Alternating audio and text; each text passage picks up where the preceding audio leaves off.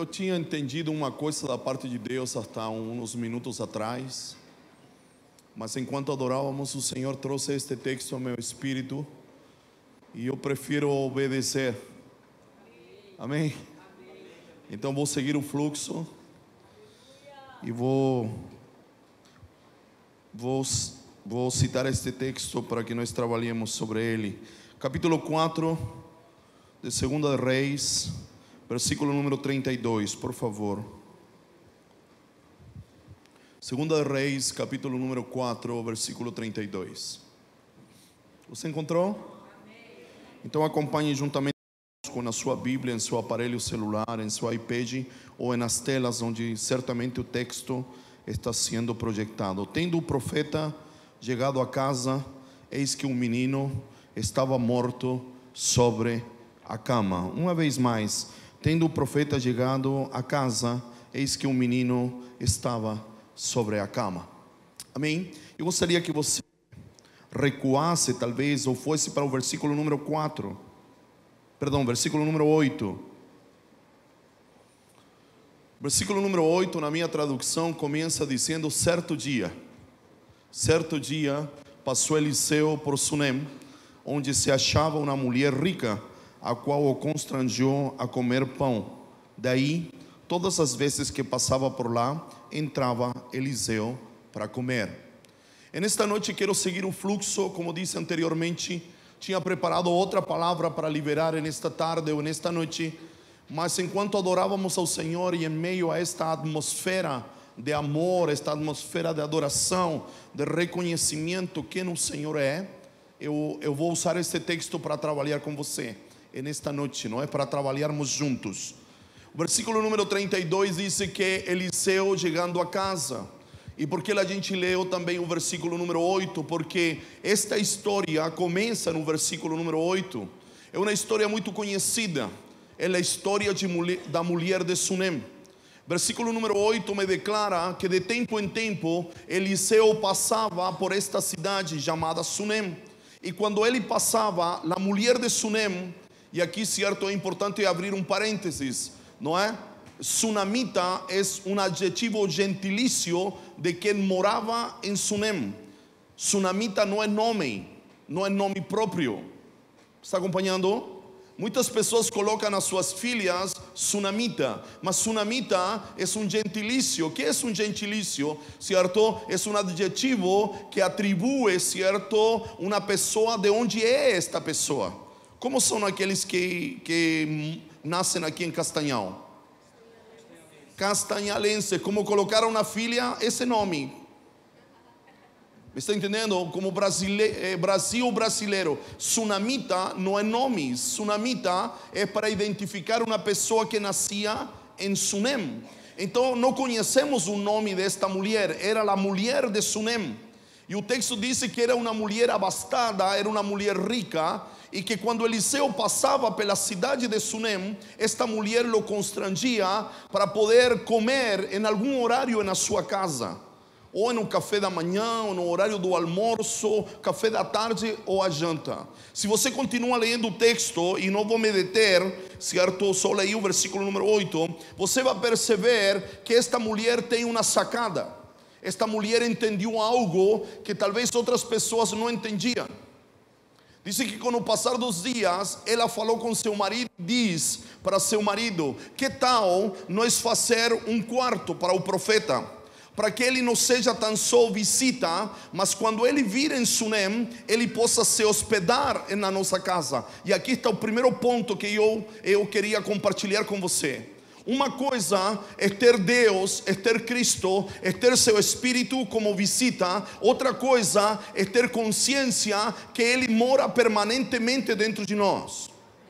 Você está aqui? Isto é muito importante entendê-lo, porque observe eh, eh, a seguinte colocação: a cruz, e quando me refiro a cruz, me refiro à morte e à ressurreição de Cristo, habilitou Cristo como Espírito vivificante. Diga comigo, a morte e a ressurreição habilitaram Cristo como espírito vivificante. Ok? Isto é muito importante.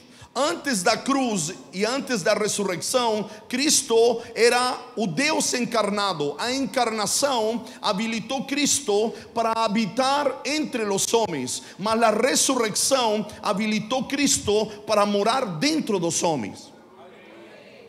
Você me acompanha nisto? Então, antes da cruz, poderíamos dizer que as pessoas eram visitadas por Deus. Essa aqui é a expressão do Antigo Testamento. E veio o Espírito do Senhor, e veio o Espírito de Yahvé, e veio o Espírito do Senhor, novamente repetindo. Então o Espírito vinha, usava, por assim dizer, a pessoa, certo? Com um fim específico, e depois que esta pessoa cumpria o propósito, o Espírito Santo voltava. Mas depois da cruz, e quando falo cruz, insistindo nisto, não falo só do momento da morte, mas me estou referindo também à ressurreição, certo? O Espírito e a vida de Deus que estava em Cristo Jesus veio para habitar em nosso interior e não mais sair de nosso interior. Então, esta mulher, mesmo não vivendo o tempo da cruz, ela tem uma revelação, posso dizer assim, ou usar como ilustração, e ela decide não ter mais o profeta, aquele que retinha, certo, o Espírito de Deus naqueles dias, aquele que era visitado pelo Espírito de Deus, ela decide não tê-lo mais como visita, mas tê-lo como algo permanente na sua vida. É, é uma decisão que nós também precisamos tomar. Porque muitas vezes tomamos Deus, mesmo que nós saibamos que a encarnação habilitou Cristo para morar entre os homens, e a cruz e a ressurreição habilitou Cristo para morar no interior dos homens, ainda nós somos templários.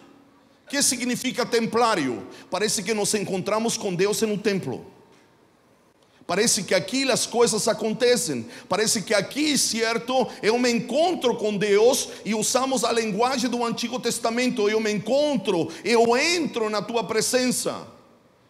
Quero lhe dizer nesta noite que você não entra mais na, na presença de Deus, porque Ele já está em você. São expressões do Antigo Testamento, mas com a cruz, essa realidade de entrar se tornou permanente dentro de nós. Mas mesmo nós sabendo isso, muitas vezes parece que há lugares e ambientes onde Deus vem para nós de uma maneira mais forte. Mas eu quero lhe dizer que se você carrega Deus em seu interior, na sala da sua casa, certo? Você pode, se podemos dizer assim, sentir o mesmo que você está sentindo nestes momentos, neste lugar, porque Ele habita em você. Então esta mulher disse assim: Vamos fazer um lugar para que o profeta habite e não seja tão só um visitante na minha casa ou na minha vida. Se fazemos um análise rápido do que implica ser uma visita, você concluirá comigo que ser visita em uma casa não é ser membro da casa. Uma visita não participa das decisões da casa, uma visita não participa de como são as coisas dessa casa. Eu vou lhe contar, uma, aproveitar que minha esposa não está aqui, eu vou lhe contar, certo, algumas coisas da nossa vida.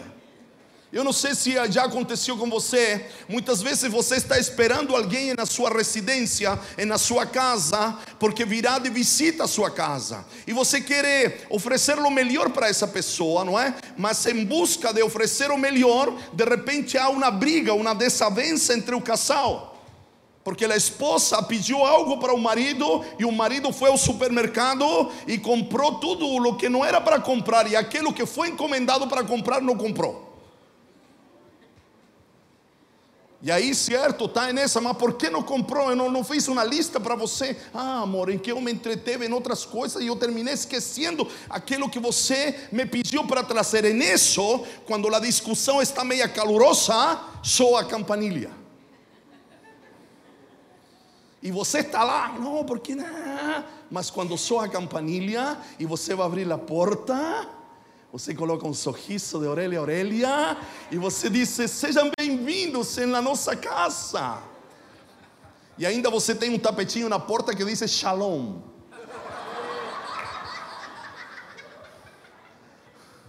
Já, já viveu essas situações? Sim ou não? Sim, então o que acontece? Você trata de maquilhar a sua realidade para que a visita não perceba seu conflito, a sua discussão ou aquilo que está acontecendo em seu lar. Então, uma visita não tem noção de sua verdadeira realidade em casa. Ele só conhece uma parte e essa parte é maquilhada. Então, este é o primeiro ponto. Nesta noite, nós precisamos decidir se o Senhor é visita na nossa vida ou o Senhor é algo permanente na nossa vida. Porque se Ele é permanente, você tem que lhe dar acesso a toda a sua vida, não só algumas áreas da sua vida, mas Ele precisa ter acesso à realidade da sua vida. Talvez você dirá para mim, mas Ele conhece a minha vida. A gente ilustra que às vezes há um quartinho escuro donde a gente dice, en ese quartinho o Senhor não entra. Essas são minhas lembranças, minhas tristezas. E eu quero continuar com elas. Me, estou fazendo entender nesta noite? Então, o primeiro ponto que queria comentar com você é este: Ele é visita na sua vida, você recorre a Ele quando tem só problemas, quando tem dificuldades, quando você percorreu todas as portas e nenhuma lhe tendeu a mão, aí você vai para Deus. Você esgotou todos os recursos primeiro e depois você procura o Senhor. Eu quero lhe dizer que nestes dias, aqui nesta casa, Deus nos tem reunido para quê? Para que tenhamos consciência que Ele precisa ser Senhor das nossas vidas. E ser Senhor das nossas vidas implica não uma relação parcial, mas uma relação total. Ele precisa ter domínio de todas as áreas da nossa vida, de aquelas que são virtuosas e de aquelas que não são tão virtuosas.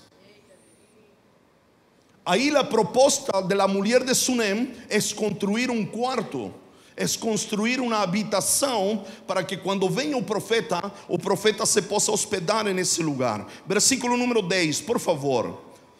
Se você me acompanha, certo, na sua Bíblia, em las telas, diz assim a, mulher de Sunem: façamos, pois, um lugar, eh, um cômodo em cima ou em um lugar alto, um pequeno quarto, obra de pedreiro, e ponhamos nele uma cama, uma mesa, uma cadeira, um candeeiro, para que quando ele vier à nossa casa, possa se retirar ou possa posar lá.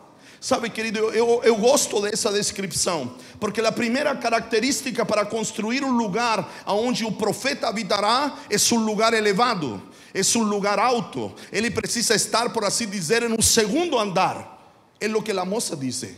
Segunda característica, precisa ser obra de pedreiro. E aqui há dois aspectos que você precisa considerar.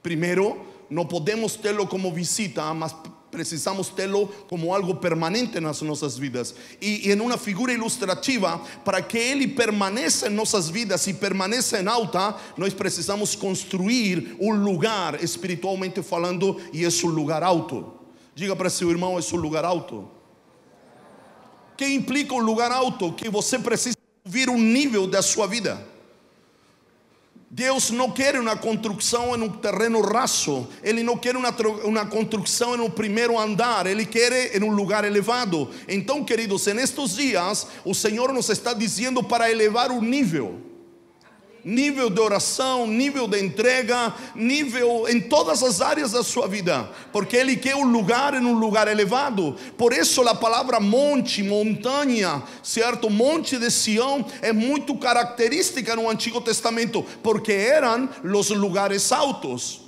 E se você estudar o contexto da história de Israel, a luta era pelos lugares altos, não é? Os pagãos estabeleciam seus altares onde? Em los lugares altos, porque falta de, fala de um alto nível.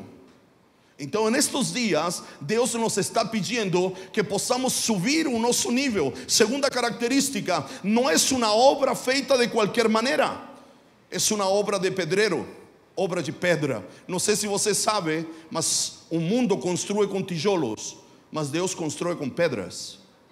Com pedras vivas, vai dizer Pedro. Ele não constrói com tijolo, sabe por quê? Porque o tijolo tem tudo na mesma forma, é quadradinho, 15 por 10 por 15 por 10. Deus não constrói com uma mesma forma. Eu acredito que você já percebeu que eu sou diferente a você. Sim ou não? Mas eu faço parte da mesma construção, eu sou pedra, talvez uma pedra meia rústica, meia fortinha, eu não sei, mas eu sou pedra na construção de Deus e você também é pedra. Isso, não, isso quer dizer que você não se precisa parecer comigo, mas eu não me preciso também parecer com você, porque eu e você precisamos nos parecer com Ele. Aleluia. E se a gente se parece com Ele, a gente é uma boa pedra para a construção de aquilo que Deus está edificando ou Ele está construindo. Obra de pedreiro aponta para uma construção sólida, estável, não é construção de madeira. E aqui eu poderia lhe aplicar, certo, uma história infantil, e acredito que cada um de nós conhecemos a história dos três porquinhos. Não olhe para mim. Sim ou não?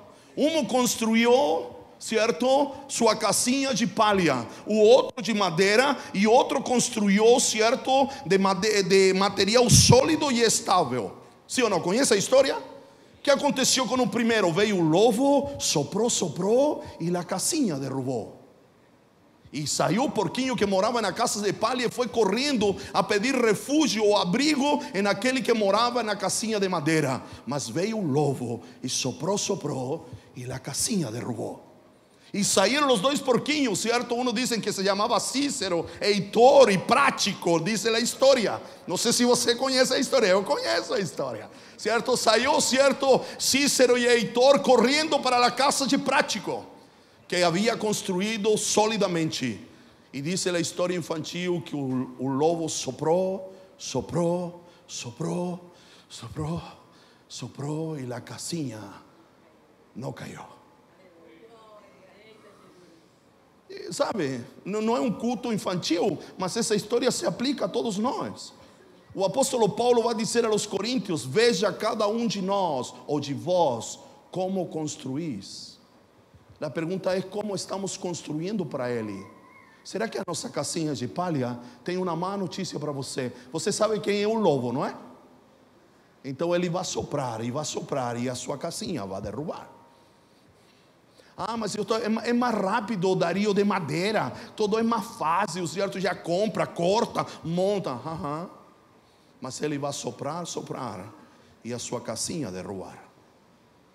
Porque a nossa construção em Deus, o lugar que nós estamos construindo para Ele, precisa ser um lugar sólido, precisa ser um lugar estável, um lugar alto, obra de pedreiro Há aspectos que vamos colocar dentro daquela, daquele cômodo. A mulher disse: vamos colocar uma cama, uma mesa, uma cadeira e um castiçal ou um candelabro.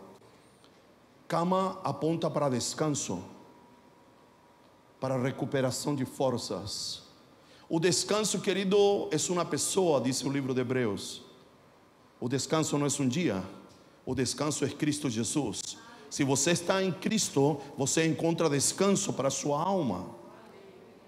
Então fala que se construímos um lugar, um lugar sólido, quando a gente sai dessa ideia de tê-lo como visita, certo, e passar a tê-lo permanentemente, a gente precisa construir um lugar não externo, mas um lugar interior, um lugar em nosso coração que seja elevado, que seja sólido, e naquele lugar que estamos construindo para ele, encontraremos descanso cadeira e mesa apontam para alimentação e estudo. Certo? Quando a, gente casou, certo, com minha esposa, a gente só tinha uma mesa, a gente não tinha uma escrivania. E eu sou daqueles que estuda e espalha os livros sobre a mesa. Não sei se quando você estuda, certo, e vai espalhando Bíblia e o livro e o comentário e, e eu vou construindo meu raciocínio, meu entendimento pela distribuição dos livros que estão sobre a mesa. Aí eu começava a estudar, mas chegava meio-dia e eu precisava recolher meus livros, porque era a hora do, almo do almoço. E eu ficava chateado porque havia toda uma construção para mim naquilo que eu tinha colocado sobre a mesa. Então, mesa aponta para comunhão, para alimentação e aponta também para estudo. É naquele, é naquele lugar, certo? Usando a ilustração de Apocalipse, capítulo número 3, verso 20. É nesse lugar vamos a estabelecer comunhão com Deus, nós vamos alimentar dele, sabe? Porque não só precisamos tê-lo como Senhor, precisamos reconhecer Cristo como o alimento que Deus liberou para nossas vidas, para o autossustento da sua própria vida um lugar de comunhão, um lugar de aprendizagem. E o candelabro aponta que nesse lugar construído certamente haverá luz luz de revelação. Deus vai se revelar, Cristo vai se revelar a você como Ele é, quem Ele é, porque Ele está empenhado, Deus está empenhado que nós sejamos semelhantes a Cristo Jesus, semelhantes ao primogênito. Capítulo número 8, verso 29 de Romanos diz que para isto nós fomos predestinados. Há toda uma briga sobre a predestinação, mas Romanos, o apóstolo Paulo aos Romanos declara que fomos predestinados para sermos semelhantes ao primogênito. Para isto fomos predestinados, separados por antecipação, para que tomemos forma. Que forma? Forma de Cristo Jesus. Para isso você está aqui, para que o Cristo seja formado em você. Em recompensa de aquilo que a mulher construiu, certo? O marido lhe pareceu bem a proposta, ela construiu um local para, para o profeta, e em recompensa, o profeta lhe profetiza que ela terá um filho. Antes de profetizar, Eliseu pergunta para seu moço e disse: Tu tens visto se esta mulher precisa de alguma coisa? E ele disse: Olha, é uma mulher, uma mulher rica, bem abastada, bem posicionada. O único que não tenho visto na sua casa é um filho. La chamam por uma primeira vez, certo? A mulher de Sunem, ela disse que nada precisa. Mas depois Eliseu, ao saber que ela não tem filhos, ele a volta a chamar e profetiza sobre ela e diz para ela que daqui a um ano, certamente, ela terá um filho em seu colo. Há uma expressão que a mim, a mim me agrada muito dela, ou me chama muito a atenção. E ela disse para Eliseu, mais ou menos assim: Meu senhor, não brinque com coisa séria. Mas Eliseu eh, ratifica a palavra profética sobre ela. E se você continua lendo ou conhece a história, você sabe ou saberá, certo, que ela engravidou e teve um menino. Aleluia. teve um menino, mas com o passar dos dias, este menino cresceu e certo dia saiu com seu pai ao campo. E este menino foi acometido de um forte, de uma forte dor de cabeça. E como todo pai, mandou o filho para sua mãe. Não é assim? Os pais mandamos os filhos para nossos pais, não é assim? Para, nossa, para a mãe, não é? O menino chegou e disse: Ah, papai, doe a cabeça, vá para tua mãe, menino. E disse que a tsunamita recebeu seu filho, o colocou em seu colo, e como uma boa mãe, disse: Meu filho já vai passar. Talvez ela fez um chacinho de hortelã. Já viu que as mães eh, querem recuperar tudo com chacinho? Já viu a mamãe? Não, toma um chacinho de, disso, um chacinho de aquilo. Mas que aconteceu? Disse que perto do meio-dia, um menino morreu. E ela voltou para sua casa, ou ela já estava em sua casa, subiu a escadaria acima, abriu a porta do quarto do profeta e colocou o menino morto sobre a cama. Precisamos entender que tudo o que fazemos para Deus, Deus nos recompensa, porque Ele, Ele não é devedor, ao contrário, Ele é galardoador de todos aqueles que o temem e o buscam. Então Deus liberou um filho sobre esta mulher, mas em um momento aquilo que ela recebeu se está perdendo. A vida do menino foi-se embora e ela corre para colocá-lo no quarto que ela construiu para o profeta. Mas há um porém o profeta não está no quarto. E aqui eu queria abrir um parênteses para que possamos entender que muitas vezes a rotina, certo, faz aquele quarto que nós projetamos para Deus ficar vazio. Não vazio do profeta, mas vazio de Deus. A nossa correria, eu disse ontem, certo, nosso maior problema hoje é tempo.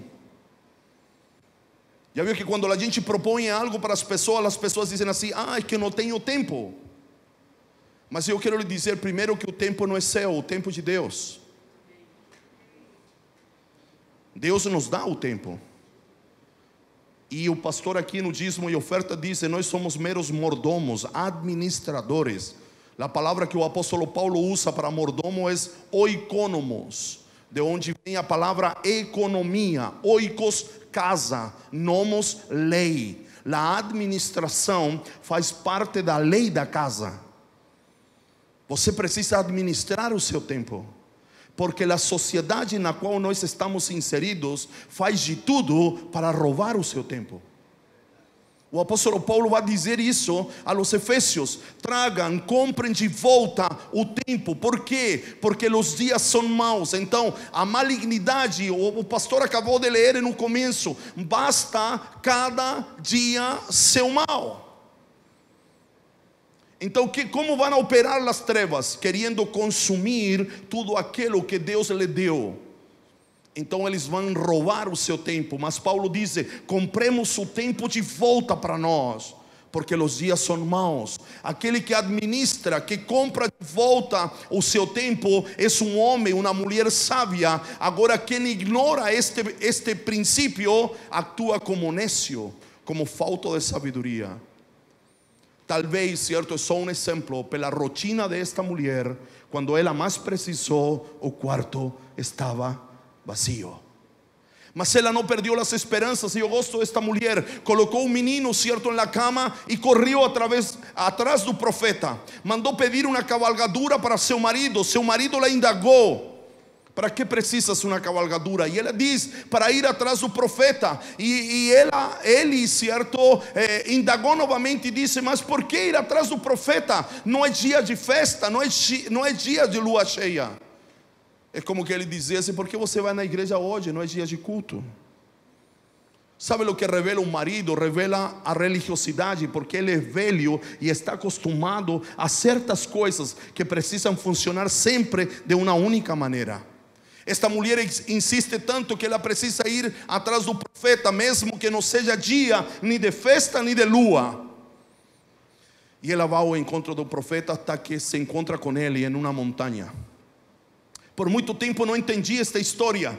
Porque quando o moço de Eliseu, supostamente Geassi ou Geassi, se encontra com a mulher de Sunem, ele, ele pergunta para a mulher, não é? Vá tudo bem contigo? Vá tudo bem com a tua família? E esta mulher responde: Vá tudo bem. Não é? Eu já participei de chamadas, não, não eu, mas de congressos de mulheres onde tinha esta expressão, não é? E a mulher responde: Vá tudo bem. Mas não ia tudo bem. Você concorda comigo? Então sempre me encafifei, certo? Essa é a palavra. Fiquei encabulado. Está melhor, não é? Encafifado. Por que a mulher mentiu? Porque ela não disse para Geazi: Olha, vai tudo ruim. O filho que o profeta prometeu para mim, ele cresceu, chegou até 8, 10, 12 anos, mas agora está morto na minha casa. Com o passar dos anos, entendi que esta mulher possivelmente concluiu que se ela contasse para Geazi, ele não ia solucionar o seu problema. Então esta mulher resolveu, certo, remover os obstáculos, não é, que la impediam de chegar em aquele que certamente podia solucionar o seu problema. Me está acompanhando? Não necessariamente mentiu, parece que ela mentiu, mas isso também pode ser aplicado a nossas vidas. Muitas vezes nós buscamos solução em tantas pessoas ou em tantas coisas, e o último que nós recorremos é ao próprio Deus. Em último caso, nós dobramos os nossos joelhos e pedimos ajuda ao Senhor.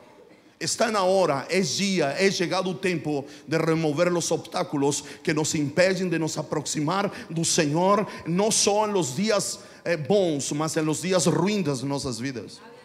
Esta mulher disse para Geazi: Olha, vai tudo bem comigo, mas ela prosseguiu. Ela disse para Geazi: Não me detenha, porque meu alvo não é você, meu alvo é o profeta. E ela disse que se Eliseu disse: Não, deixa ela vir. E ela se prostrou e lembrou ao profeta daquilo que ela tinha dito quando ele liberou a palavra profética. E ela disse para Eliseu: Eu falei para você não brincar comigo. Ou seja, eu falei para você não profetizar um filho se depois eu ia perder o filho. Eliseu, certo, talvez era como eu, tinha mais anos, era gordinho como eu, disse para Geazi: pega meu bordão e corre na frente. Chega e coloca meu bordão, meu cajado sobre o menino. Geazi correu na frente. O texto vai dizer que Geazi chegou, colocou o bordão sobre o menino, o cajado, mas a vida não voltou ao menino. Aqui eu tenho outra aplicação. Há coisas, meus irmãos, que só você e eu podemos fazer. Não adianta terceirizar para outros aquilo que Deus pediu para você fazer. Você está aqui? Isso não tem nada, nada a ver com delegar.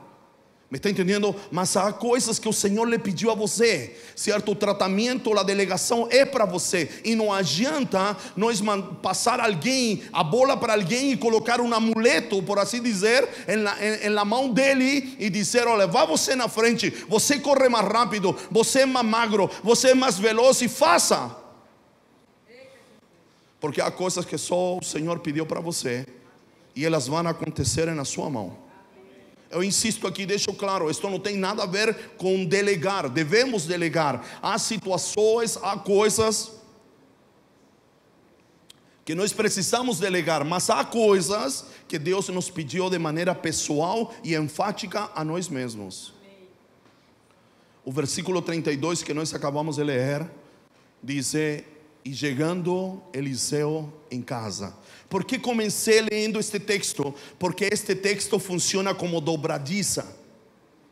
Funciona como a virada de página que falamos ontem. Está acompanhando? É como que vira uma folha. E tendo o profeta chegado em casa, o ambiente vai mudar porque o profeta chegou em casa.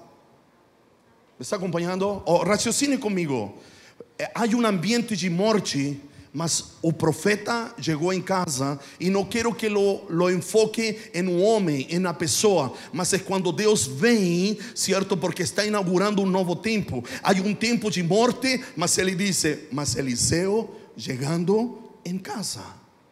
Algo vai acontecer depois desta expressão. Volte para o versículo 32, por favor. Ele funciona como dobradiza, como uma virada de página, versículo 33. Então entrou, fechou a porta sobre ele, sobre eles ambos e orou ao Senhor. Aqui há profetas nesta casa. Amém. Amém. Então observe. Há coisas que nós precisamos fazer a portas fechadas, não porque estamos fazendo alguma coisa errada, como profetas do Senhor, mas precisamos fechar a porta porque nem todos vão entender o que nós vamos fazer. Esto é prudência. ¿Me está acompanhando? Disse que Eliseu subiu escadaria acima, fechou a porta e orou ao Senhor. Olha que interessante. Fechou a porta, insisto, porque há coisas que os profetas somos meio loucos, não somos? De repente fazemos umas coisas meias extravagantes que toda a igreja diz: Meu Deus, olha o que o cara está fazendo. Então há situações que Deus nos pede fechar a porta porque há pessoas que não vão entender o nosso proceder e em vez de ser bênção, vamos escandalizar o nosso irmão. Então, neste texto eu vejo a prudência do profeta. O profeta fecha a porta e consulta o Senhor. Em outra versão, aqui mesmo vai dizer que ele começou a caminhar sobre o quarto, certamente pedindo a instrução do Senhor, dizendo: O que vai acontecer agora? O que eu vou fazer? O Senhor me levou a profetizar sobre a mulher de Sunem que teria um filho, mas agora estou vendo o filho morto sobre a cama. Certamente a instrução de Deus veio, e a instrução era: Coloca teus olhos sobre os olhos dele, a tua boca sobre a boca dele, e as tuas mãos sobre a mão dele e certamente a vida voltará um menino e um menino ressuscitará. Isso está aí no texto. Diz que prontamente Eliseu fez desta maneira. Se subiu sobre um menino, deitou sobre um menino, olho com olho, boca com boca e mão com mão. Aqui está a explicação do porquê fechou a porta. Se fosse hoje, certo, o profeta montado num menino morto, eu não sei o que a mãe pensaria. Está acompanhando ou não? Ele se deitou sobre ele só que a primeira vez não aconteceu nada. Diga assim: a primeira vez nada aconteceu. Sabe, eu acho interessantíssimo isto. Porque nós precisamos romper uma síndrome, a síndrome da primeira vez. Porque a gente acha que porque ouvimos Deus, o que nós vamos a executar vai funcionar a primeira vez. E quero lhe dizer, tenho uma boa notícia para você: nem sempre funciona a primeira vez. Aconteceu com Jesus. Jesus precisou tocar um cego por duas vezes, porque a primeira vez que ele o tocou, ele recobrou a visão, mas ele não conseguiu ver de maneira clara ou de maneira exata, como falamos ontem. Me está acompanhando? Mas muitas vezes a gente ouve algo de Deus e a gente põe em prática pela primeira vez e não funciona. E porque não funciona, a gente desiste. Como você aprendeu a caminhar? A caminhar. Eu aprendi a caminhar de maneira antiga. Meu pai e minha mãe me apoiavam na parede e eu me estabilizava e ele ficava aí onde está o pastor e dizia: Vem, filho. Eu não aprendi a andar com andador. E eu, tudo desengonçado, tratava de dar alguns passos. E se eu escorregava, a mão de meu pai ou de minha mãe estavam prontas para me ajudar. Muitas vezes eles não conseguiam me pegar e eu ganhava um galo. Sim, é verdade. Mas eu aprendi a caminhar um passo de cada vez, enfrentando o desafio diário para aprender a caminhar.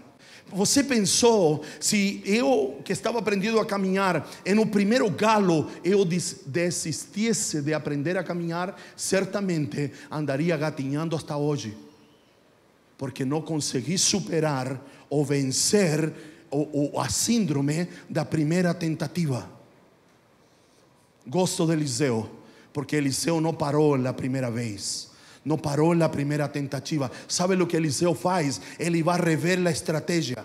Ele vai procurar escutar novamente a voz de Deus. E disse que ele começou a se desplaçar novamente pela, pelo quarto, pela habitação, e dizendo: Senhor, será que escutei direito? Senhor, será que eu fiz como o Senhor me pediu? E o Senhor falou para deitar sobre o menino, olho com olho, boca com boca, mão com mão. Será que eu não entendi alguma coisa, Senhor? acredito eu, isso não está no texto, mas a gente pode supor. Novamente veio a palavra do Senhor sobre Eliseu e disse: Deite sobre o menino, olho com olho, boca com boca e mão com mão. Prontamente Eliseu obedeceu novamente e deitou sobre o menino, colocou seus olhos sobre os olhos do menino, sua boca sobre a boca do menino e suas mãos sobre as mãos do menino. O texto vai dizer, vamos procurar aqui, ó. Subiu na cama, versículo 34. Deitou-se sobre o menino, pondo sua boca sobre a boca dele, os seus olhos sobre os olhos dele, e as suas mãos sobre as suas mãos. Se estendeu sobre ele, e a carne do menino se aqueceu. Então se levantou e andou no quarto uma outra vez, de lá para cá, não é? Aquilo que já falamos não é? E um menino de lá para cá, e tornou a subir, olho com olho, mão com mão, boca com boca, e se estendeu sobre o menino, e este começou a espirrar, espirrou sete vezes, e a vida voltou ao menino. Está acompanhando? Ele repetiu a fórmula. Ele fez novamente como o Senhor lhe tinha pedido. E chamémoslo assim: pela segunda vez, aquilo que Deus tinha pedido funcionou. Você precisa entender, novamente, eu quero ser enfático neste ponto: as coisas nem sempre funcionam à primeira vez. Mas isso não quer dizer que aquilo que você ouviu não era de Deus. Isso não quer dizer que aquilo que você ouviu de Deus, eh, você não ouviu direto o que Deus falou. Porque se você ver, Deus repete novamente o mesmo comando. Não há variação no comando. Mas o corpo do menino se aqueceu e começou a espirrar por sete vezes até que a vida voltou sobre o menino de maneira íntegra ou de maneira completa. Sabe que eu aprendo? O número sete não é só o número de Deus, mas é um número completo, é um número que tem começo, meio e fim, é um número que aponta para processo. O menino precisou espirrar sete vezes Há outra situação, mesma segunda de Crônicas, daqui a pouquinho, certo? No capítulo número 5, Crônicas não Reis, segunda de Reis, capítulo número 5, vai falar de um, de um soldado que precisou mergulhar sete vezes no Rio Jordão. Eu lhe pergunto para que você possa entender: se Naamão mergulhasse quatro vezes, será que ele sairia são da sua lepra?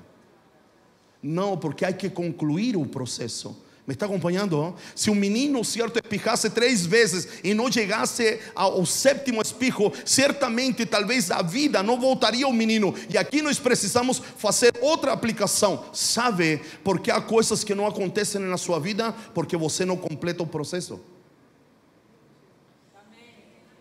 Porque você para na primeira, é nessa primeira que não funciona. Você para no primeiro espirro, você para no primeiro mergulho.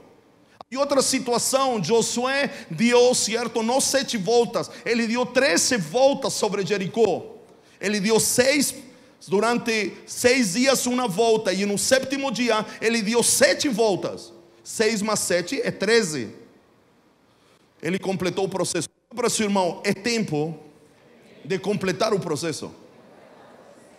Aqui é uma revelação, queridos. As coisas não funcionam. Muitas vezes, quando as coisas não funcionam na minha vida, eu vou procurando outras pessoas para botar a culpa nessas pessoas porque não funcionou, não está funcionando aquilo que me disseram que vai funcionar. Mas ouça, as coisas funcionam quando você e eu nos submetemos ao processo, quando vamos vivendo cada etapa.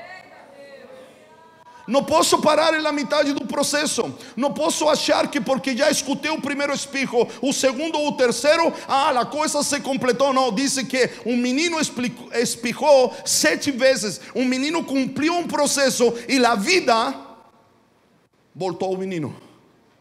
O desafio en estos días, querido, no es solo tener conciencia que Dios nos llama para un proceso, mas es tener conciencia, primero, que preciso me submeter al proceso y vivir de manera intensa cada etapa hasta llegar al final de este proceso. Esta palabra se, eh, eh, se, vulgarizó, si podemos decir así, en la boca de los cristianos. Todos dicen así, no, estoy en un proceso. A gente pergunta, e aí, pastor, tudo bem? Não, eu estou no processo. Pergunta para outra pessoa, e você está tudo bem? Não, eu estou no processo. A gente precisa mudar a nossa resposta. Todos nós estamos em um processo de desenvolvimento, mas nós precisamos distinguir em que etapa do processo nós estamos. Porque permanecer tempo demais em uma etapa produz atraso no desenvolvimento da minha vida espiritual. Este é o problema. Quando eu permaneço tempo demais em uma, em uma mesma etapa e não avanço, não há progressão, não há desenvolvimento. Sabe, a palavra desenvolvimento tem a ideia de me desvincular de algo e me vincular a outra coisa que me vai fazer progredir, me vai fazer progressar. Mas nós continuamos vinculados a nossas velhas ideias, como falamos ontem, a nossos paradigmas que produzem atraso em nós.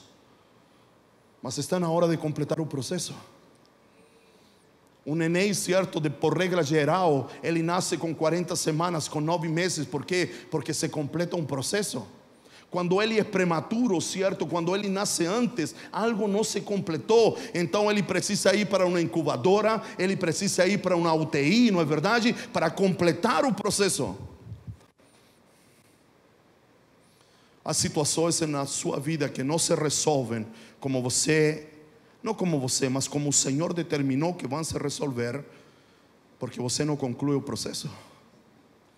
E sabe o que acontece quando não concluímos processo? Nos tornamos um LP riscado. Quantos conhecem LP? Daquele de vinil. Um disco. Conhecem? Já, já participou quando ele se riscava? Lembra que a música rodava tudo bem e nós lá, tá, tá, tá, tá, tá, tá, tá, tá, mas quando chegava no risco fazia um barulho assim. Sim ou não? A gente levantava a agulha, não é? E colocava e continuava. Tananã, tananã, tananã. Assim acontece quando a gente não fecha ciclos. Parece que está tudo bem, mas chega um momento que a coisa distorciona. E a gente diz assim: me está acontecendo novamente o mesmo. Só mudaram os personagens, porque a novela é a mesma. E aí você começa, ah, esses problemas me perseguem. É primeiro com meu chefe, agora tenho o mesmo problema com minha mãe. E daqui a pouco você vai ter com sua tia. Sabe por quê? Porque você não fechou o ciclo. Não fechou a etapa. Porque quando não fechamos, isso tem como um efeito bumerangue, volta para nós. porque não fechamos etapa. Eliseu deixou que o processo concluísse. Espirrou a primeira vez, a segunda vez, a terceira vez, a quarta, a quinta, sexta, sétima vez. Aí ele chamou a mãe. Conhece a expressão de ser corneteiro? Sabe o que é ser corneteiro? É aquele que grita, o galvão bueno, que grita o gol antes da bola entrar. Eliseu não foi corneteiro. Eliseu esperou o primeiro espirro e se deu tempo até o sétimo espirro.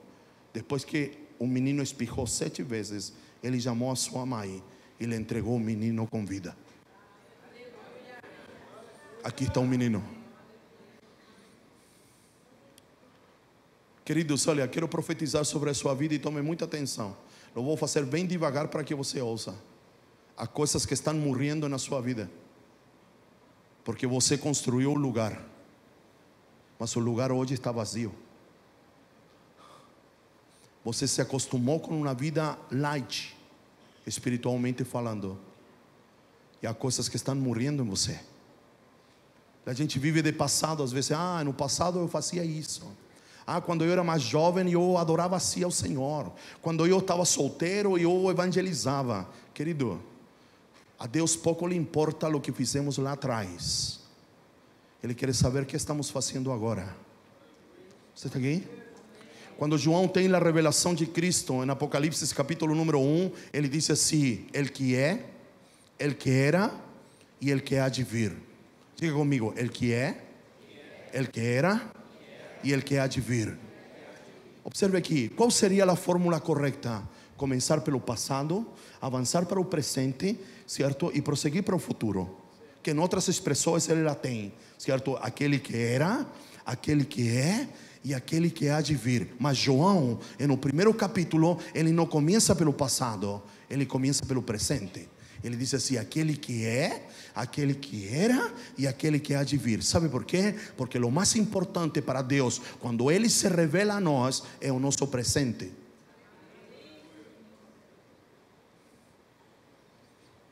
A pergunta é: não é que eu fiz, mas que estou fazendo agora com tudo aquilo que Deus me entregou? que estou fazendo, certo, de uma maneira ilustrativa, usando a parábola dos talentos. O que eu estou fazendo com o talento que Deus me entregou? E não me estou referindo a talento, habilidade para alguma coisa. Talento era um saquinho que continha moedas. E de acordo ao material da moeda, eram quantas moedas tinha o saquinho porque não haviam só moedas de um único material, haviam moedas de cobre, moedas de prata e moedas de ouro. Então o talento não era uma medida em quantidade, mas era um peso. Então as moedas de cobre, certo, pesam menos. Então o talento com moedas de cobre tinha mais moedas. A prata era um pouquinho mais pesada, então tinha mais é, menos moedas que o cobre, mas o ouro é mais pesado que o cobre e a prata. O que você está fazendo com aquilo que Deus lhe entregou? Você está enterrando, sabe o que significa enterrar? Considerar como algo que está morto, porque aquilo que está morto a gente enterra. O que está fazendo com a vida que Deus lhe deu? Porque Deus lhe deu uma vida, a vida de seu filho. Você é receptor, Deus habita em você. Mas o que você está fazendo com tudo isso? Será que a vida está indo embora, como a gente diz assim, está esvaindo-se pelo vão das mãos ou dos dedos? Será que a vida de Deus se está diluindo em você? Está na hora e o dia é chegado de que você possa se submeter ao processo de Deus que você possa cumprir cada etapa, para que você possa desfrutar de tudo aquilo que Deus já lhe deu. Na escola é assim: ninguém é promovido para a terceira série se não aprovar a segunda. Ninguém vai para o, ensino médio se não cursou o nono grau e aprovou o nono grau. Não, não é assim, agora tem nono, não é? Ninguém vai para a faculdade se não concluiu o ensino médio. Ninguém faz uma pós-graduação se não tem formação. E no único lugar que a gente encavala, encavala as coisas é aqui. É aqui. A gente não respeita as etapas do processo, mas a gente quer que nos vá bem. Mas muitas vezes estamos tendo perdas. Se você considerar morte como perda, certo? A falta de nos submeter ao processo, a falta de continuidade, gera perdas em nossas vidas. E perdemos a grande oportunidade, certo? Porque já fomos achados, mas precisamos ser ativados, como falamos ontem. Então, na conclusão da minha palavra nesta noite, eu quero lhe dizer: é, é tempo de você se submeter ao processo. Seguir a Cristo é muito mais que assistir ao lugar, é muito mais que estar presente num culto, é muito mais que isso. Se você resume sua vida espiritual a uma vez por semana me reunir com um grupo de pessoas para cantar, orar e ouvir uma boa palavra, eu quero, quero lhe dizer que a igreja é muito mais que cantar, orar e ouvir uma boa palavra. Deus te reúne aqui com um único objetivo: formar o Cristo que está dentro de você. Me está entendendo? E Ele vai usar a adoração, Ele vai usar oração e Ele vai usar a palavra com um objetivo claro. Mas a igreja é muito mais que isso. É muito mais que isso. Ah, não, mas eu vou na igreja. É, observe aqui: é, é, é, seguir a Cristo não se resume em ir a um lugar, se resume em estar em Ele, estar em alguém. O Senhor quer nos ativar para um novo tempo, como vimos ontem. Ele nos quer habilitar. Na verdade, já nos habilitou, mas a gente dá pouco caso àquilo que nos foi conferido. Dá pouco valor. Está na hora de dar valor a lo que realmente tem valor. Lo que tem valor, vai dizer o apóstolo Paulo em 2 Coríntios, capítulo número 4, que ele colocou um tesouro de valor incalculável em um vaso de barro. O vaso de barro é você, o vaso de barro sou eu. E o texto continua dizendo que ele colocou um tesouro de valor incalculável num vaso de barro para que a glória nunca seja do vaso, do vaso, mas sempre seja de Deus. Eu tenho uma má, má notícia para você: a gente sempre será coadjuvante, a gente nunca será ator principal, porque o ator principal aqui é aquele que habita em teu interior, é a vida de Deus, é o próprio Cristo que está em teu interior, é o Espírito Santo. Agora eu lhe digo mais: alegre-se como você está aplaudindo em ser coadjuvante, porque você não é coadjuvante de uma pessoa qualquer, você não é coadjuvante de um melhor ator de Hollywood, você é coadjuvante do Filho do Criador do céu e da terra. Mas para isso precisamos desenvolver aquilo que Deus nos tem dado. Daria o que Deus nos tem dado? Nos tem dado sua vida, nos tem dado seu espírito, nos tem dado seu filho. Pedro vai dizer isso. Deus já nos deu todas as coisas para a vida e a piedade. Paulo vai dizer: se Ele, certo, nos deu a Cristo, como não com Cristo, Ele não nos dará todas as coisas. Precisamos sair de uma mentalidade, certo, de pedientes, de mendigos, sempre pedindo alguma coisa e passar, transicionar para uma mentalidade daqueles que já temos. Em Cristo já temos.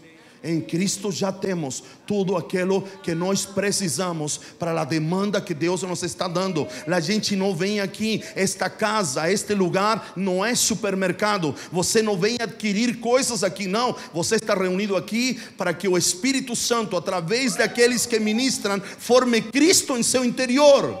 E na medida que Cristo é formado em seu interior, tudo aquilo que já te foi dado nele vai começar a aparecer em ti.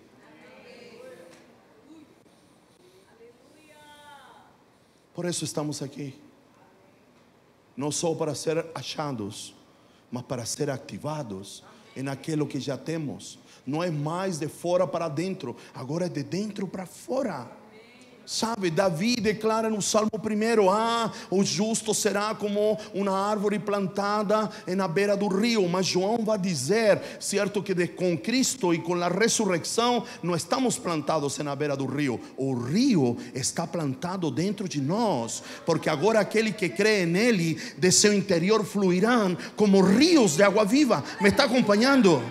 E você precisa decidir: ou estou plantado na beira do rio, ou o rio está plantado dentro de mim. Eu quero lhe dizer que quando Cristo morreu e ressuscitou, Ele nos transplantou, Ele nos tirou da beira, da beira do rio e Ele colocou o rio dentro da gente. Sabe por quê? Porque água, rio, representa a vida de Deus. E, de, e João fala dessa vida que agora não está fora, mas está dentro de nós. Por isso estamos aqui para ser ativados e não só achados, como disse ontem, fantástica a chamada, achados e ativados. Para quê? Para corresponder à demanda de nossos dias. Há uma demanda, diga para seu irmão, há uma demanda que precisamos corresponder em nossos dias. Para concluir esta palavra desta noite, a estratégia foi a seguinte, dada a Eliseu Coloque seus olhos sobre seus olhos, a sua boca sobre a boca e as suas mãos sobre as suas mãos. Aqui há um processo, outro processo. A visão ativa as palavras e as palavras ativam as minhas mãos. Conforme aquilo que eu vejo, eu declaro, e conforme aquilo que eu declaro, eu faço. Mas se não vejo, não há garantias de que aquilo que as minhas mãos estão fazendo é coerente àquilo que Deus me pediu. Como Daniel cantou, João capítulo número 5: Eu faço o que vejo o Pai fazer. Por isso, começa pelos olhos abrindo a visão, ampliando a visão, tornando a visão não precisa, mas exata, vai ativar as nossas palavras, como falamos ontem. E as nossas palavras vão ativar as nossas mãos para poder fazer o trabalho que Deus nos tem pedido para fazer estes dias. Agora, se nossos olhos permanecem fechados, a nossa boca não digo que permanece fechada, mas ela declara aquilo que não é para declarar. Já, vê, já viu que quando você não vê que o seu problema se resolve, você começa a murmurar? Você é assim ou sou eu que sou assim? Porque não vejo a solução do meu problema, começo a dizer: ah, que parece que Deus não se importa, parece que Deus não está vendo. Por quê? Porque da maneira que nós vemos ou não vemos, vão ser as nossas palavras. Quando não vemos, entramos na dimensão da murmuração, da crítica, da queixa. Mas precisamos ver como vimos ontem Deus precisa remover véus da nossa visão para que nós possamos ver de maneira clara, para que as nossas palavras sejam coerentes àquilo que estamos vendo e as nossas mãos cooperem com aquilo que Deus está realizando. Por favor, abra um texto para mim, 2 Coríntios, capítulo número 4, verso 4.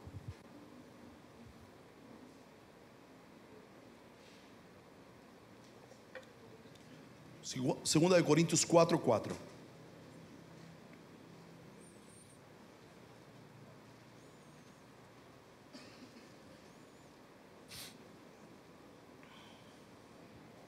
Quatro, quatro. Você encontrou? Amém. Certamente vai estar aqui, certo? Aqui, já me acostumei. Está lá, está lá em cima, não é? Eu estou olhando para trás, mas está lá em cima nos quais o Deus deste século cegou o entendimento dos incrédulos para que não lhes resplandeça a luz do Evangelho da glória de Cristo, o qual é a imagem de Deus. Observe que aprendi como um ano atrás que não se prega só o Evangelho aos perdidos, também se prega o Evangelho àqueles que foram achados. Nós pregamos também o Evangelho, estamos pregando o Evangelho. Você precisa entender que o Evangelho não é uma doutrina, o Evangelho não é uma cartilha, o Evangelho é uma pessoa, a saber, Cristo Jesus. Ele é o Evangelho. Por muito tempo definimos o Evangelho como que? Como as boas notícias, as boas novas, sim ou não? Sim, agora eu lhe pergunto: quem é a boa notícia que Deus Pai deu ao mundo? A boa notícia que Deus Pai deu ao mundo se chama Jesus. Ele é o Evangelho. Então diz aqui que o príncipe deste mundo colocou um véu sobre os incrédulos. Eu lhe pergunto, sabe, eu entendi este texto sempre que os incrédulos estavam fora só. Então, como eu entendia que havia que pregar só o evangelho àqueles que não tinham Jesus, e o que a gente fazia aqui era outra coisa, mas de um tempo para cá eu entendi que a gente prega o evangelho ou anuncia o evangelho aos perdidos, mas aqui continuamos pregando o evangelho. Por quê? Porque o evangelho é Cristo. Então aqui estamos explicando Cristo para você. Então continuamos falando do evangelho. Mas como não entendia isso, eu pensava que os incrédulos só estavam do lado de fora. Mas os incrédulos estão fora e estão dentro. Porque quem é um incrédulo? Aquele que não crê. E nos está referindo a crer em Cristo. Se não há pessoas aqui que vem o pastor, vem o pregador, vem o profeta, e o, o pastor está pregando e ele diz: Não, mas eu não creio dessa maneira. Então, sabe aqui, ó, abra seu olho. Quem não crê, ganha um brinde, ganha um véu. Olha o que diz aqui: nos quais o Deus deste século cegou o entendimento dos incrédulos para que não lhes resplandeça a luz do Evangelho da glória de Cristo, o qual é a imagem de Deus. Então, quem não crê, ganha um brinde. Que brinde ganha? Que não consegue ver quem Cristo é. E Cristo é a imagem do Deus invisível. Me está acompanhando? Então, por isso que começa primeiro pela visão. Que implica a visão? Remover os véus. Diga assim comigo: preciso que os véus da minha vida precisa, eh, sejam removidos. Está acompanhando? Eliseu começa pelos véus e os véus ativam as palavras e ativam as mãos. E é por isso que eu quero orar com você agora, na conclusão da minha palavra desta noite. Eu quero orar por uma ativação da visão, por uma ativação das palavras e por uma ativação das suas mãos. As suas mãos precisam cooperar com aquilo que Deus está fazendo. Mas para que as mãos cooperem, os olhos precisam estar abertos e a, a boca precisa ter a declaração correta. A declaração correta, queridos, é, é, imprime velocidade na resposta àquilo que você está pedindo. Se temos a proclamação correta, certamente, prontamente, aquilo que pedimos ou aquilo que precisamos se aproximará de nós. Então eu quero lhe convidar a ficar de pé nesta noite.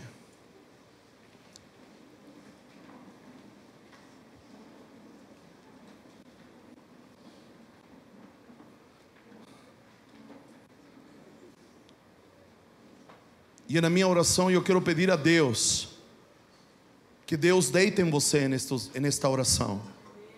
Assim como Eliseu deitou sobre o menino, óleo com óleo, boca com boca, mão com mão. Lembre-se, a ativação das mãos começa na abertura dos olhos. Olhos abertos, bocas proclamando a declaração correta, mãos fazendo o que é correto, manifestarão uma vida, que foi a vida que voltou ao menino. Então quero orar para que o Espírito do Senhor venha sobre você agora em uma maneira de ilustração e Ele coloque seus olhos sobre você, a sua boca sobre você e as suas mãos sobre você. Senhor, nesta hora oramos, Pai. Sabemos que Tu estás aqui, Tu estás em nós e Tu estás aqui, Senhor. E queremos pedir a Teu Espírito nesta noite, neste momento, neste dia, que assim como o profeta se deitou sobre o menino, Tu faças da mesma maneira, Senhor a primeira vez, Senhor, que o Espírito Santo paira sobre algo ou sobre alguém, é na, é na recriação daquilo que o Senhor tinha criado. E o Espírito pairou sobre as águas para gerar novamente vida na criação. Senhor, nós nos queremos lembrar daquele momento e daquele dia e queremos pedir ao Espírito que paire sobre nós. E que tu possas colocar teus olhos, em nossos olhos, Senhor, a tua boca na nossa boca, as tuas mãos na nossa mão, Senhor.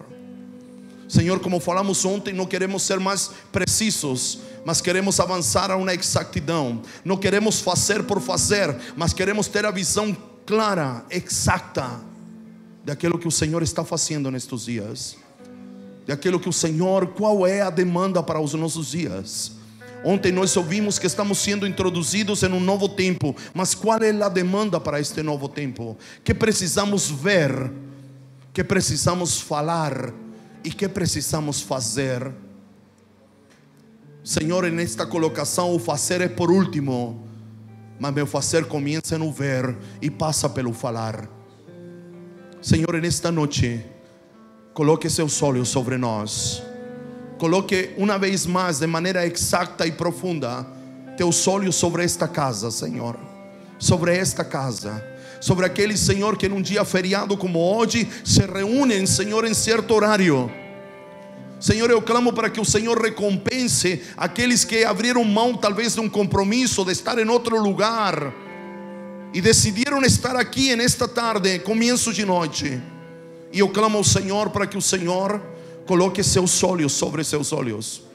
Senhor, olhos sobre os olhos é nós ter a visão que o Senhor tem, é ver como o Senhor vê é Senhor ter acesso a uma realidade que ainda nós não tivemos. Por quê? Porque pensando só em nós, ganhamos um véu que nos impede de ver. Mas Paulo declara: Mas nós com o rosto descoberto, agora lo vemos tal qual Ele é, e na medida que lo vemos, vamos sendo transformados de glória em glória.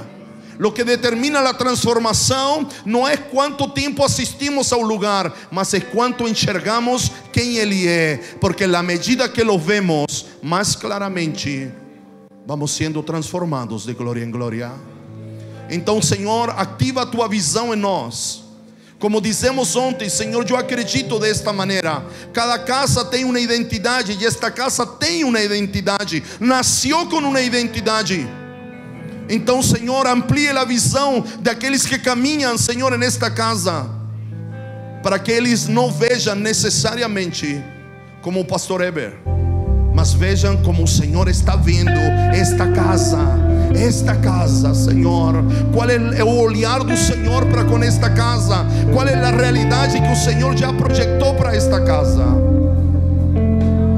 Senhor, ampliando a visão, ativa na nossa boca a declaração correta, Senhor. A declaração correta.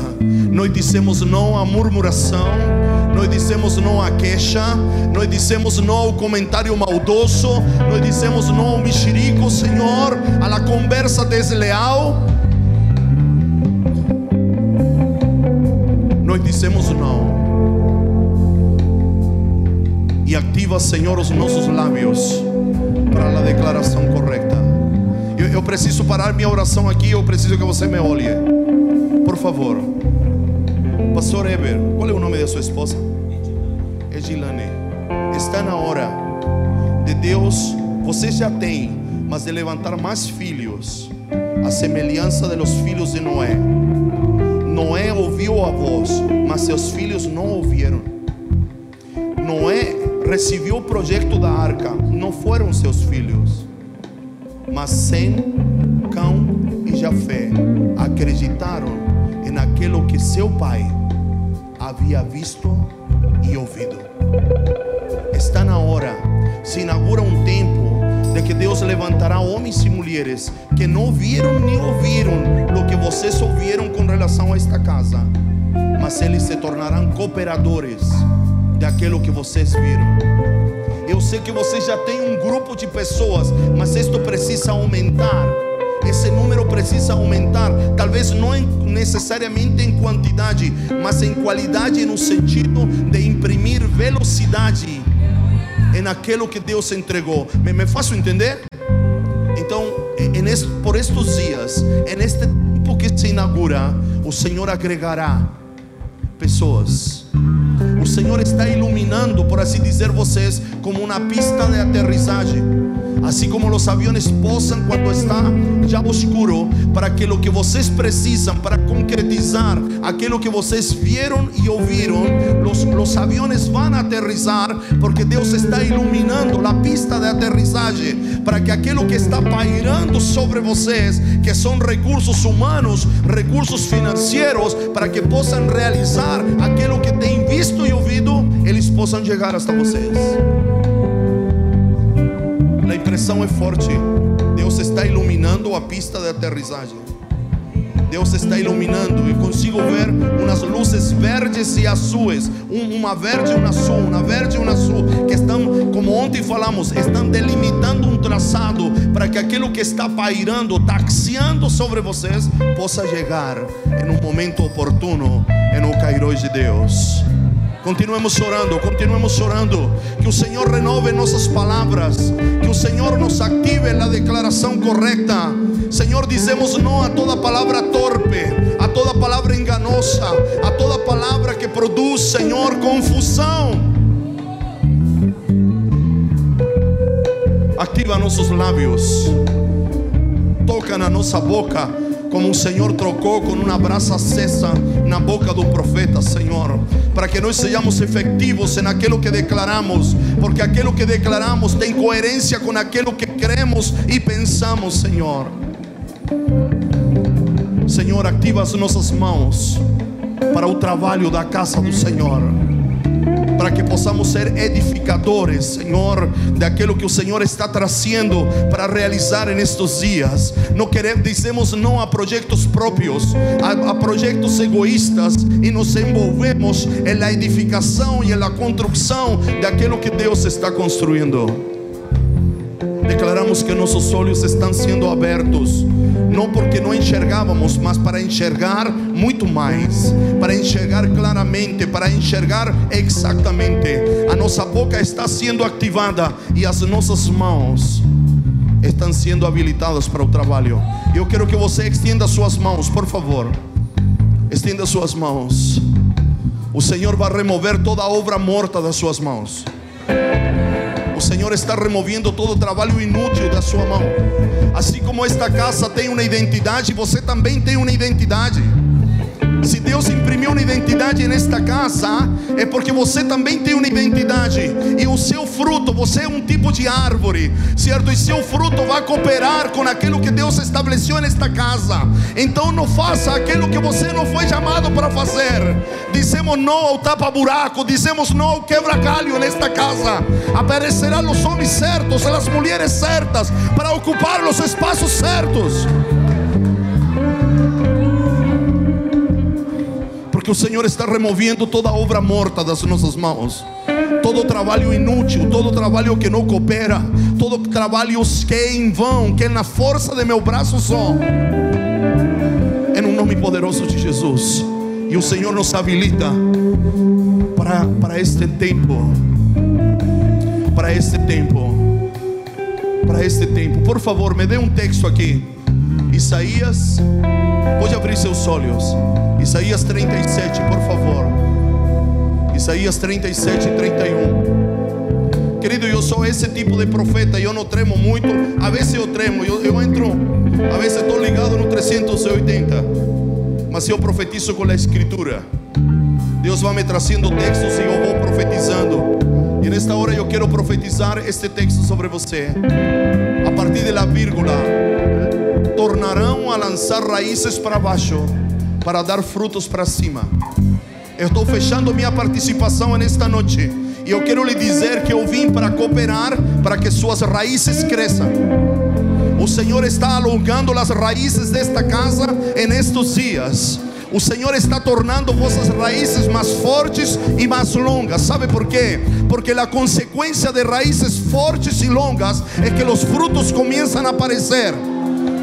Certamente todos nós queremos frutificar, mas não se frutifica fazendo coisas, se frutifica alongando as nossas raízes, tornando nossas raízes profundas. E raízes longas e profundas apontam para um lugar secreto, apontam para um lugar de intimidade. Por quê? Porque as raízes de uma árvore, de maneira geral, não se enxergam, estão baixo a terra, ninguém las enxerga, ninguém las vê. Mas há árvores na natureza que antes de crescer para cima, eles crescem para baixo. Eu quero profetizar nesta noite as raízes que estão sendo alongadas nestes dias. En estos dias, talvez as coisas não aconteceram nestes dias como você esperava, e não me refiro à sua vida, mas aqui, talvez você tinha outra expectativa, mas eu quero lhe dizer, en estes dias, Deus nos reuniu nesta casa para alongar as nossas raízes, porque Deus está empenhado em nos tornar fructíferos neste novo tempo que se inaugura sobre nossas vidas.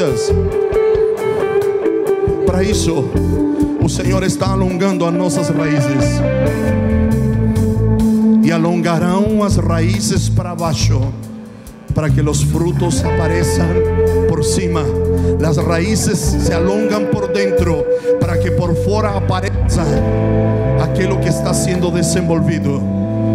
Senhor, eu declaro olhos abertos, bocas ativadas e mãos habilitadas para o trabalho da casa do Senhor. Para o trabalho da casa do Senhor, e o Senhor levantou Ageu, e Ageu despertou o espírito de Zorobabel, e o espírito de Josué, o sacerdote, e o espírito de todo o povo, e eles retomaram o trabalho da casa do Senhor. Eu profetizo nesta noite: o Senhor está ativando o teu espírito. O Senhor está ativando o teu espírito, Ele está despertando o teu espírito. Sorobabel aponta para, o, para a liderança de governo. Sorobabel era o governador. As figuras de governo estão despertando nesta casa, estão despertando para uma realidade, estão despertando para um novo tempo e despertou o espírito de Josué, o sumo sacerdote. Está falando de líderes abaixo da cadeia de governo. Processo não parou aí. E ele despertou o espírito de todo o povo para que retomassem o trabalho da casa do Senhor. Aqui há um processo, mas Deus pode fazer todo de uma única vez. Eu profetizo que as figuras de governo estão sendo ativadas. Os líderes desta casa estão sendo ativados. E não só o presbitério, as figuras de governo, não só os líderes, mas o povo está sendo ativado para o trabalho da casa do Senhor. Aquele que não se comprometia vai se comprometer. Aquele que estava distante vai ser aproximado. Aquele que não se sentia parte vai fazer parte daquilo que Deus está fazendo nestes dias. Os de longe são trazidos para perto. Os que se sentiam inúteis están siendo habilitados, los fracos están siendo fortalecidos, para que juntos como casa, como familia, como igreja, possam cooperar com tudo aquilo que o Senhor está fazendo nestes dias. Em um nome poderoso de Jesus. Em um nome poderoso. Levante suas mãos, levante suas mãos. Levante suas mãos. Comece a adorar ao Senhor. Comece a adorar ao Senhor. Você sabe. Você sabe por que Deus diz essa palavra e dessa maneira. E nesta noite tome sua porção, tome para si, se aproprie daquilo que o Senhor está liberando sobre a tua vida, sobre a tua família, sobre a tua casa, sobre esta casa, sobre a igreja do Senhor. Nós dissemos sim, Senhor. Nós dissemos sim para este tempo. Nós dissemos sim para a tua vontade. Nós dissemos sim para teu querer. Nós dissemos sim para teu projeto. Nós dissemos sim, Senhor. Sim.